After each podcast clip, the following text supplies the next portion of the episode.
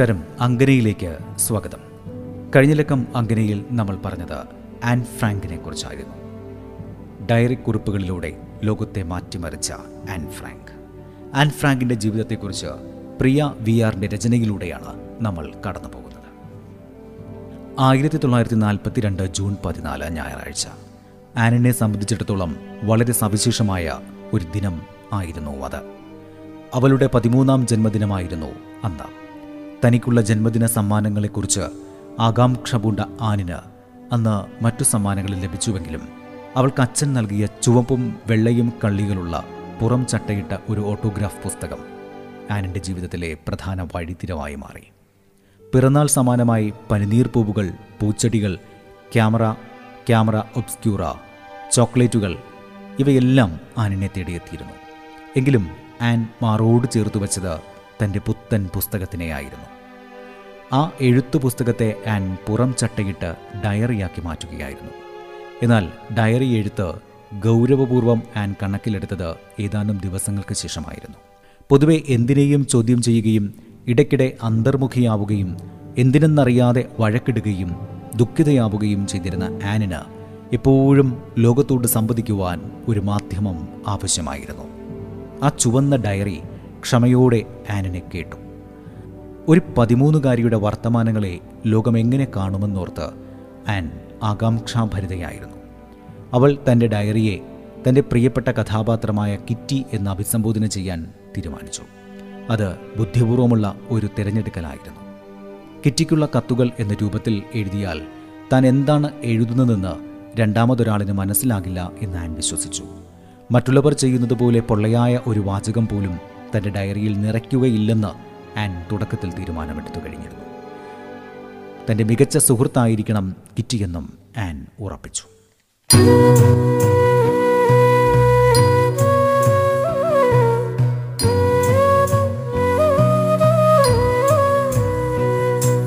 പ്രിയതരമാം പുരയിടം സ്വർഗവും പകരം കൊടുക്കാമതിന്നു വേണ്ടി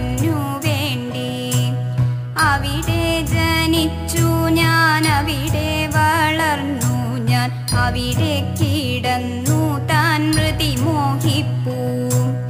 അവിടെ കിടപ്പുണ്ടേ ശാശ്വത നിദ്രയിൽ അടയും മിഴിയോടുമെൻ പിതാക്കൾ. തളരുമെൻ നിശ്വാസ സഞ്ചയമുട്ടിത്താൻ തളിരിടുവിച്ചതത്തരുലതകൾ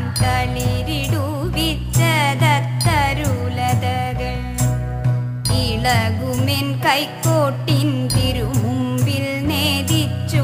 ഫലമൂലമത്തോ പൂനാളിൽ നാളിൽ. അവിടെ എൻ യൗവനം നടമാടും ജീവിത പ്രവിശാലരംഗങ്ങൾ തിക്കി നിൽപ്പൂ.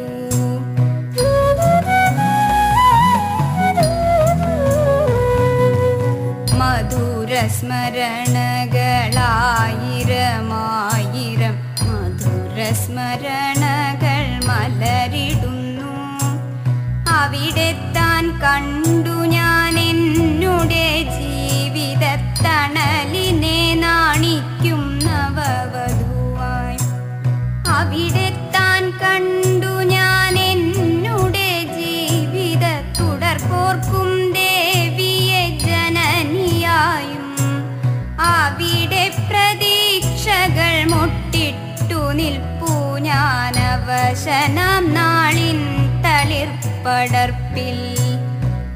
നിലനിർത്തുമെന്നുടെ ജീവിതം ഞാൻ വയ്ക്കും ഫലവത്താം കൈക്കോട്ടെടുത്തൻ പുത്രൻ. അവനിലൂടെ പൂന്തോ പലർതിങ്ങി പുലവിങ്ങി സുലഭ സുഷമ വഹിച്ചു കാൺകേ.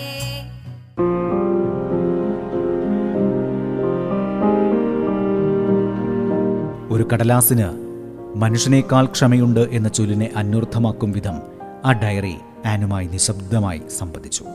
അവളുടെ ഏറ്റവും മികച്ച പ്രിയപ്പെട്ട സുഹൃത്തായി. കണ്ണീരും ചിരിയും പൊട്ടിത്തെറിക്കലുകളും പൊട്ടിച്ചിരികളും അവൾ തന്റെ കിറ്റിയോട് പറഞ്ഞു. ലോകത്ത് മറ്റാരോടും പങ്കിടാൻ പറ്റാത്ത രഹസ്യങ്ങൾ ആൻ കിറ്റിയുമായി പങ്കുവച്ചു. ഒരു നടിയായി അറിയപ്പെടുവാൻ ആൻ രഹസ്യമായി മോഹിച്ചിരുന്നു. ജൂതർക്ക് സിനിമാ തിയേറ്ററിൽ പ്രവേശനം നിഷേധിച്ചതിനെ തുടർന്ന് ആയിരത്തി തൊള്ളായിരത്തി നാൽപ്പത്തി ഒന്ന് ജനുവരി എട്ടിന് ശേഷം അവൾ സിനിമ കണ്ടതേയില്ല ആയിരത്തി തൊള്ളായിരത്തി നാൽപ്പത്തിരണ്ട് ജൂൺ പന്ത്രണ്ട്. ആനിന്റെ ഡയറിക്കുറിപ്പിലെ ആദ്യ വരികൾ തുടങ്ങുന്നത് അന്നു മുതലാണ്. സ്കൂളിൽ കിട്ടുന്ന തീരെ ചെറിയ ഇടവേളകളിൽ പോലും അവൾ തന്റെ ഡയറിക്കുറിപ്പുകൾക്ക് സമയം കണ്ടെത്തി. ഒരു കൈകൊണ്ട് മറച്ചുവെച്ച് സുഹൃത്തുക്കൾക്ക് കാണാനാകാത്ത വിധമായിരുന്നു അവൾ എഴുതിയിരുന്നത്. അവൾ ഡയറിക്കുറിപ്പുകൾ എഴുതുക ആണെന്ന് കൂട്ടുകാർക്ക് അറിയാമായിരുന്നുവെങ്കിലും മറ്റാർക്കും അത് കാണുവാൻ അനുവാദമുണ്ടായിരുന്നില്ല. യുദ്ധം കഴിയുന്ന വേളയിൽ താൻ നെതർലൻഡ്സിലെ മികച്ച ഒരു എഴുത്തുകാരിയായി പേരെടുക്കുമെന്ന് ആൻ തീവ്രമായി കൊതിച്ചിരുന്നു. അതേസമയം യുദ്ധാനന്തരം ഇസ്രായേലിൽ ഒരു നഴ്സായി സേവനം ചെയ്യുകയാണ് തന്റെ ലക്ഷ്യമെന്ന് മാർഗോത്ത് ആഗ്രഹിച്ചിരുന്നു. മാർഗോത്ത് അമ്മയെപ്പോലെ പക്വതയോടെ ഒതുങ്ങിയ ഒരു കുടുംബജീവിതം ആഗ്രഹിച്ച പെൺകുട്ടിയായിരുന്നു. ഓട്ടോ ഫ്രാങ്കിനെ പോലെ സ്വതന്ത്ര ചിന്താഗതിയുള്ള സ്വതന്ത്രേച്ഛയുള്ള കുട്ടിയായിരുന്നു ആൻ. എനിക്കാവതില്ലേ? പൂക്കാതിരിക്കാൻ എനിക്കാവതില്ലേ? കണിക്കൊന്നയല്ലേ വിഷുക്കാലമല്ലേ? പൂക്കാതിരിക്കാൻ എനിക്കാവതില്ലേ? വിഷുക്കാലമെത്തിക്കഴിഞ്ഞാൽ ഉറക്കത്തിൽ ഞാൻ ഞെട്ടി ഞെട്ടിത്തരിക്കും ഇരുൾ തൊപ്പി പൊക്കി പതുക്കെ പ്രഭാതം ചിരിക്കാൻ ശ്രമിക്കും. പുലർച്ചക്കുളിർ കാറ്റു വീശിപ്പറക്കും. വിയൽ പക്ഷി ശ്രദ്ധിച്ചു നോക്കും. ഞരമ്പിന്റെ ഉള്ളിൽ തിരക്കാണലു കിട്ടമേനിപ്പുളപ്പിന്നു പൂവൊക്കെ എത്തിച്ചൊരുക്കി കൊടുക്കാൻ. തിടുക്കം തിടുക്കം ഉണങ്ങി കരിഞ്ഞെന്നു തോന്നിച്ച കൊമ്പിൻ മുനമ്പിൽ തിളങ്ങുന്നു പൊന്നിൻ പതക്കങ്ങൾ.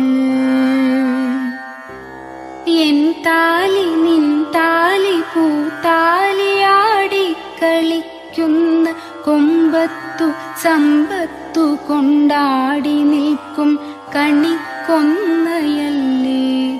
പൂക്കാതിരിക്കാൻ എനിക്കാവതില്ലേ? പൂക്കാതിരിക്കാൻ എനിക്കാവതില്ലേ?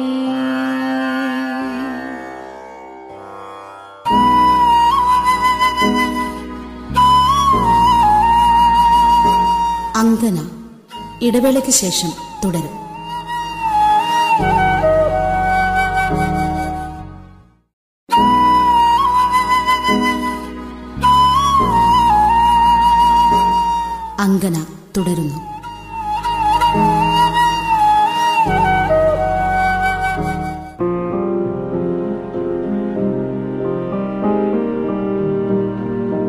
ആയിരത്തി തൊള്ളായിരത്തി നാൽപ്പത്തിരണ്ട് ജൂലൈ അഞ്ച്. പൊതുവെ നല്ല തെളിഞ്ഞ ഒരു ചൂടുള്ള ദിവസമായിരുന്നു അത്. ഓട്ടോ ഫ്രാങ്ക് പരിചയമുള്ള ചില രോഗികളെ സന്ദർശിക്കാനായി അടുത്തുള്ള യഹൂദ ആശുപത്രിയിലേക്ക് പോയി. അമ്മയും കുട്ടികളും മാത്രമേ വീട്ടിലുണ്ടായിരുന്നുള്ളൂ. ആൻ ബാൽക്കണിയിലിരുന്ന് ഒരു പുസ്തകം വായിക്കുകയായിരുന്നു. മൂന്ന് മണിയായപ്പോൾ വാതിൽക്കൽ മണിമുഴങ്ങി. പുറകെ ഒരു ചോദ്യവും എത്തി. Mrs Margot Frank? Edith Frank ഇറങ്ങിച്ചെന്നു. ഒരു പോലീസുകാരൻ ഒരു ബ്രൗൺ നിറമുള്ള ഒരു കവർ കൈമാറി. മാർഗോത്തിനെ അടുത്ത ദിവസം രാവിലെ ജർമ്മനിയിലെ നാസി തൊഴിൽ ക്യാമ്പിലേക്ക് എത്തുവാൻ ആവശ്യപ്പെട്ടുകൊണ്ടുള്ള ആജ്ഞയായിരുന്നു അത്. ജർമ്മനിയിൽ നിന്നും ആംസ്റ്റർഡാമിലെത്തിയ വിവിധ യഹൂദർക്ക് അന്നേ ദിവസം അയച്ച ആയിരത്തിലധികം കത്തുകളിൽ ഒന്നായിരുന്നു അത്. ജൂലൈ പതിനാലിനും പതിനേഴിനും ഇടയിൽ നാലായിരത്തിലധികം ജർമ്മൻ യഹൂദരെയാണ് തൊഴിൽ ക്യാമ്പുകളിലേക്ക് ഇവിധം എത്തിച്ചത്. ഭൂരിപക്ഷവും പതിനഞ്ചിനും പതിനാറിനുമിടയിൽ പ്രായമുള്ള ബാലികാ ബാലന്മാർ. തൊഴിൽ ക്യാമ്പിലേക്ക് പുറപ്പെടുമ്പോൾ കൊണ്ടുവരേണ്ട വസ്ത്രങ്ങളും ദൈനംദിന ആവശ്യത്തിനുള്ള മറ്റു സാധനങ്ങളെക്കുറിച്ചും നോട്ടീസിൽ പറഞ്ഞിട്ടുണ്ടാകും. പരിഭ്രാന്തയായ എഡിത്ത് വാൻ പെൽസിന്റെ വീട്ടിലേക്ക് പാഞ്ഞു. ഇതിനിടെ മാർഗോത്ത് ആനിനെ പരിഭ്രമിപ്പിക്കാനായി അച്ഛനെ തൊഴിൽ ക്യാമ്പിൽ ചെല്ലാൻ ആവശ്യപ്പെട്ടുകൊണ്ടുള്ള കത്താണ് വന്നതെന്ന് വെറുതെ പറഞ്ഞു. സ്തംഭിച്ചു നിന്ന ആനിനോട് നാസികളുടെ ഇരയാകാൻ തന്നെയാണ് ക്ഷണിച്ചിരിക്കുന്നതെന്ന് മാർഗോത്ത് ദുഃഖമടക്കി പറഞ്ഞു മനസ്സിലാക്കി. ആൻ പൊട്ടിക്കരഞ്ഞുപോയി മാർഗൂത്തും കരയുന്നുണ്ടായിരുന്നു. അപ്പോഴേക്കും അമ്മ വാൻ പെൽസുമായി മടങ്ങിയെത്തി. ഓരോരുത്തരും അവരവരുടെ സാധനങ്ങൾ പാക്ക് ചെയ്യാൻ തുടങ്ങി. ആൻ ആദ്യം തന്നെ പുസ്തകങ്ങളും ഡയറിയും പാക്ക് ചെയ്തു. സമയം അഞ്ചു മണി. ഓട്ടോ ഫ്രാങ്ക് മടങ്ങിയെത്തി. ഉടൻ തന്നെ ക്രൈമാൻ അവിടെ എത്താൻ സന്ദേശം നൽകി. മീപ്പും ബെപ്പും സാധനങ്ങൾ സുരക്ഷിതരായി അവരവരുടെ വീടുകളിൽ താൽക്കാലികമായി സൂക്ഷിക്കാമെന്ന ധാരണയിലെത്തി. ഒളിത്താവളം സുരക്ഷിതമാക്കിയ ശേഷം സാമഗ്രികൾ അവിടെ എത്തിക്കാമെന്നും തീരുമാനമെടുത്തു. ആസന്നമായ ഒരു വലിയ അപകടത്തെ പെട്ടെന്ന് നേരിടുന്നതിന്റെ സംഭ്രമാവസ്ഥയായിരുന്നു ആ വീട്ടിലാകെ. മീപ്പും ജാനും രണ്ടാമതും സാധന സാമഗ്രികൾ എടുത്തുകൊണ്ടുപോയി. ഇതിനിടെ എത്തിയ ഒരു അതിഥി കാര്യമറിയാതെ ഒരു മണിക്കൂറോളം അവിടെ ചെലവഴിച്ചു. ഓട്ടോ ഫ്രാങ്ക് സ്വിറ്റ്സർലൻഡിലെ തന്റെ ബന്ധുക്കൾക്ക് ഒളിവിൽ പോവുകയാണെന്ന് കത്തെഴുതി അയച്ചു. അതിൽ ആനും താൻ ഒരു താത്കാലിക അവധിയിലേക്ക് പോവുകയാണെന്ന് രണ്ടുവരി എഴുതി ചേർത്തു. രാത്രി പതിനൊന്ന് മുപ്പത്. എല്ലാവരും അവരവരുടെ കിടക്കകളിലേക്ക് മടങ്ങി. വളരെ ക്ഷീണിതയായ ആൻ പെട്ടെന്ന് തന്നെ മയങ്ങിപ്പോയി. വെളുപ്പിന് അഞ്ച് മുപ്പത്. നേരത്തെ തന്നെ ഉറക്കമുണർന്ന കുടുംബാംഗങ്ങൾ പ്രഭാത ഭക്ഷണം കഴിച്ചു. നാസികൾ പരിശോധിച്ചാൽ തങ്ങൾ ധൃതിയിൽ വീടുപേക്ഷിച്ച് പലായനം ചെയ്തതാണെന്ന് തോന്നാനായി താമസസ്ഥലത്തെ സാധന സാമഗ്രികൾ വാരി വലിച്ചിട്ടിരുന്നു. പാത്രത്തിൽ ഭക്ഷണ സാധനങ്ങൾ പാതി കഴിച്ച നിലയിൽ അവശേഷിപ്പിച്ചു.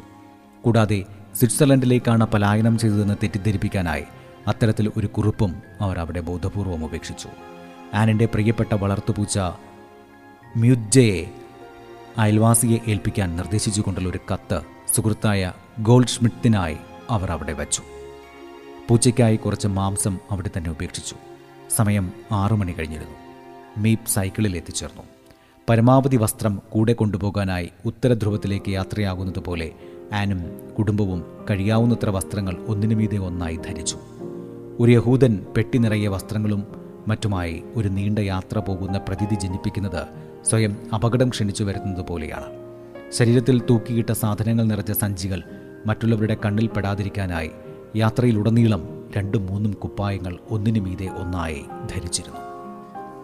ഏഴരയായപ്പോൾ കനത്ത മഴയിലൂടെ എല്ലാവരും പുറത്തിറങ്ങി. അപ്പോഴും നേരം വെളുത്തു തുടങ്ങിയിരുന്നില്ല. പൊതുഗതാഗത സംവിധാനങ്ങൾ നിഷേധിക്കപ്പെട്ടിരുന്നതിനാൽ അനക്സിലേക്കുള്ള ദൂരം അത്രയും അവർക്ക് കാൽനടയായി യാത്ര ചെയ്യേണ്ടി വന്നു. മാർഗൂത്ത് അവളുടെ സൈക്കിളിൽ പുസ്തകസഞ്ചികൾ നിറച്ച ബാഗുമായി യാത്രയിൽ ചേർന്നു. മീപ് മറ്റൊരു സൈക്കിളിലും. എതിരെ വരുന്ന കാറുകളുടെ ഹെഡ്ലൈറ്റിന്റെ വെളിച്ചത്തിൽ ഗ്രീൻ പോലീസിന്റെ കണ്ണുവെട്ടിച്ചായിരുന്നു നടപ്പ്. യാത്രാമധ്യേ ആനിന് ഒളിത്താവളത്തെക്കുറിച്ച് ഫ്രാങ്ക് ചെറിയ സൂചന നൽകിയിരുന്നു. വിക്ടർ കുഗ്ലർ ജോവാൻസ് ക്ലൈമാൻ ഗീസ് ദമ്പതികൾ ബെപ് വോസ്ഗുജിൽ എന്നിവർക്ക് മാത്രമായിരുന്നു ഈ ഒളിത്താമസത്തെക്കുറിച്ച് അറിയാമായിരുന്നത് തുടർന്നുള്ള ദിവസങ്ങളിൽ പുറം ലോകവുമായി ഫ്രാങ്ക് കുടുംബത്തിനാകെ ഉണ്ടായിരുന്ന ബന്ധം ഈ സഹായികളായിരുന്നു Black milk of morning, we drink you at dusk time. We drink you at noon time and down time. We drink you at night. We drink and drink.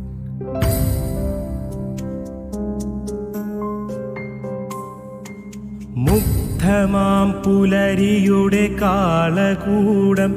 നിന്നെ വ്യർത്ഥസായാന്ന രക്തചഷകങ്ങളിൽ നിത്യം നിരാലംബർ രുചിക്കുന്നു ഞങ്ങൾ. കറുത്ത മരണത്തിൻ കൊടും കാളകൂടം.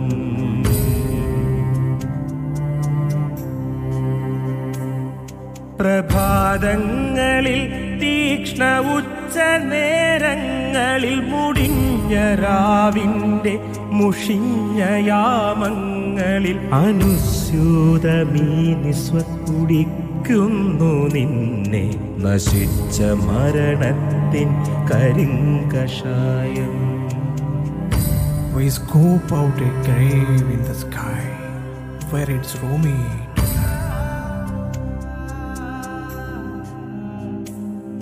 കറുത്ത രാത്രിയുടെ നരച്ച മേലാപ്പിൽ പിഴച്ച ജന്മത്തിൻ ദ്രവിച്ച കൂന്താലിയ കുഴിച്ചൊരാഴ കുഴിമാടമീ ജീവൻ വെടിഞ്ഞ എല്ലിൻ കൂട് നിവർന്നൊന്നുറങ്ങുവാ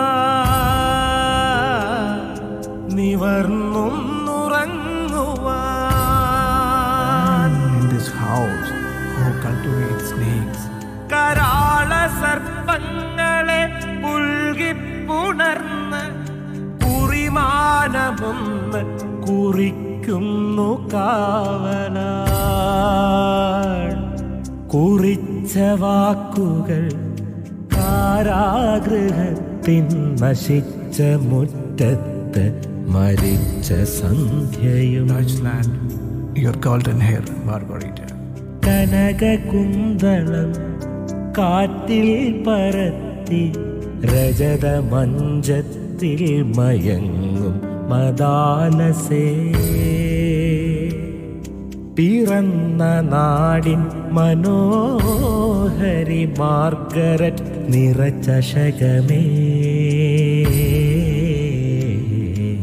സ്വപ്ന സൗഭാഗ്യമേ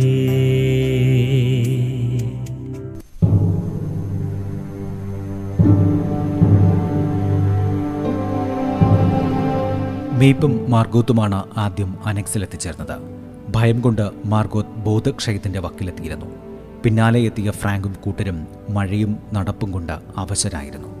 ജൂലൈ പതിനാറിന് ഒളിവിൽ പോകാം എന്നായിരുന്നു നേരത്തെയുള്ള കണക്ക് കൂട്ടലെങ്കിലും അപ്രതീക്ഷിതമായ കത്ത് എല്ലാം നേരത്തെയാക്കുകയായിരുന്നു. അതിനാൽ ഒളിത്താവളം കുറച്ചുകൂടി മെച്ചമായി സജ്ജീകരിക്കുവാനുള്ള സാവകാശം ഫ്രാങ്കിന് ലഭിച്ചിരുന്നില്ല. നൂറ്റി അൻപത് കാനുകളിൽ ഭക്ഷണം ശേഖരിച്ചു വച്ചിരുന്നു. ടേബിളുകളും കിടക്കുകളും കൊണ്ട് ആകെ സ്ഥലമില്ലാത്ത അവസ്ഥയിലായിരുന്നു അവിടം. കാഴ്ചയിൽ ആംസ്റ്റർഡാമിലെ ഏതൊരു സാധാരണ പഴഞ്ചൻ കെട്ടിടത്തെയും പോലെയായിരുന്നു അനക്സം. പുറത്തുനിന്ന് നോക്കുന്നവർക്ക് മനുഷ്യവാസമുണ്ടെന്ന് തോന്നിക്കാത്ത വിധമായിരുന്നു അവരുടെ ഒളിത്താവളം ഒരുക്കിയിരുന്നത്. ജാലകത്തിലൂടെ അതീവ രഹസ്യമായി നോക്കിയാൽ കെട്ടിടങ്ങളെയും അവിടുത്തെ താമസക്കാരെയും മറ്റുമൊക്കെ കാണാമായിരുന്നു. ദൂരെ ഒരു പള്ളിയുടെ ഗോപുരം ആകാശത്ത് തല ഉയർത്തി നിൽക്കുന്നതും ഒരു നല്ല കാഴ്ചയായിരുന്നു. അനക്സിലെ അന്തേവാസികളെക്കുറിച്ച് പുറം ലോകത്തിന് യാതൊരു സംശയവും തോന്നാതിരിക്കാനായി ജനൽ ചില്ലുകൾ കറുത്ത കടലാസും കട്ടിവിരിപ്പുകളും കൊണ്ട് മറച്ചിരുന്നു. അകത്തേക്ക് പ്രവേശിക്കുമ്പോൾ ചെറിയൊരു ഇടനാഴി ചെറിയൊരു പഠനമുറി കുട്ടികൾ ഇരുവർക്കും ഒരു കിടപ്പുമുറി ശൗചാലയം ഗ്യാസ് സ്റ്റൗ സംവിധാനത്തോടെയുള്ള വലിയ ഒരു ലൈറ്റ് റൂം എന്നിവയും ഉണ്ടായിരുന്നു. മുമ്പ് ഈ ലൈറ്റ് റൂം ഒരു ലബോറട്ടറി ആയിരുന്നു. പാത്രം കഴുകാനുള്ള സൗകര്യമുള്ള മുറിയായതിനാൽ അവിടം അടുക്കള ഭക്ഷണമുറി എന്നിങ്ങനെയാക്കി മാറ്റപ്പെട്ടു. ഇതായിരുന്നു ഫ്രാം കുടുംബത്തിന്റെ രഹസ്യ അറയുടെ ഏകദേശ ചിത്രം. മനുഷ്യസ്പർശമേൽക്കാതെ പൊടിയും മാറാലയും പിടിച്ചുകിടന്ന ആ രഹസ്യ സങ്കേതത്തെ മേൽ പറഞ്ഞ പോലെ മനുഷ്യവാസത്തിന് യോജ്യമായ തരത്തിൽ മാറ്റുവാൻ ആ കുടുംബത്തിന് നന്നേ പാടുപെടേണ്ടി വന്നു. മാർഗൂത്തും എടുത്തും മരവിച്ച കണക്കിയിരുന്നു. ഇടയ്ക്കിടെ ഉണ്ടാകുന്ന വീടുമാറ്റം അവരെ മാനസികമായും ശാരീരികമായും തളർത്തിയിരുന്നു. അപ്രതീക്ഷിതമായി വീടും പ്രിയപ്പെട്ട പലതിനെയും ഉപേക്ഷിക്കുക എന്നത് അവരെ സംബന്ധിച്ചിടത്തോളം താങ്ങാൻ സാധിക്കാത്തതായി. യാത്ര പോലും പറയാതെ പിരിയേണ്ടി വന്ന സുഹൃത്തുക്കളും വളർത്തുപൂച്ചയും ആനിന്റെയും നൊമ്പരമായി. അങ്ങനെ അനിശ്ചിതമായ ഒളിവുകാലത്തെ മനസ്സുകൊണ്ട് സ്വീകരിക്കാൻ ആ കുടുംബം തയ്യാറായി കഴിഞ്ഞു. ആൻ ഫ്രാങ്കിനെ കുറിച്ചുള്ള അങ്കന അടുത്ത ലക്കവും തുടരും.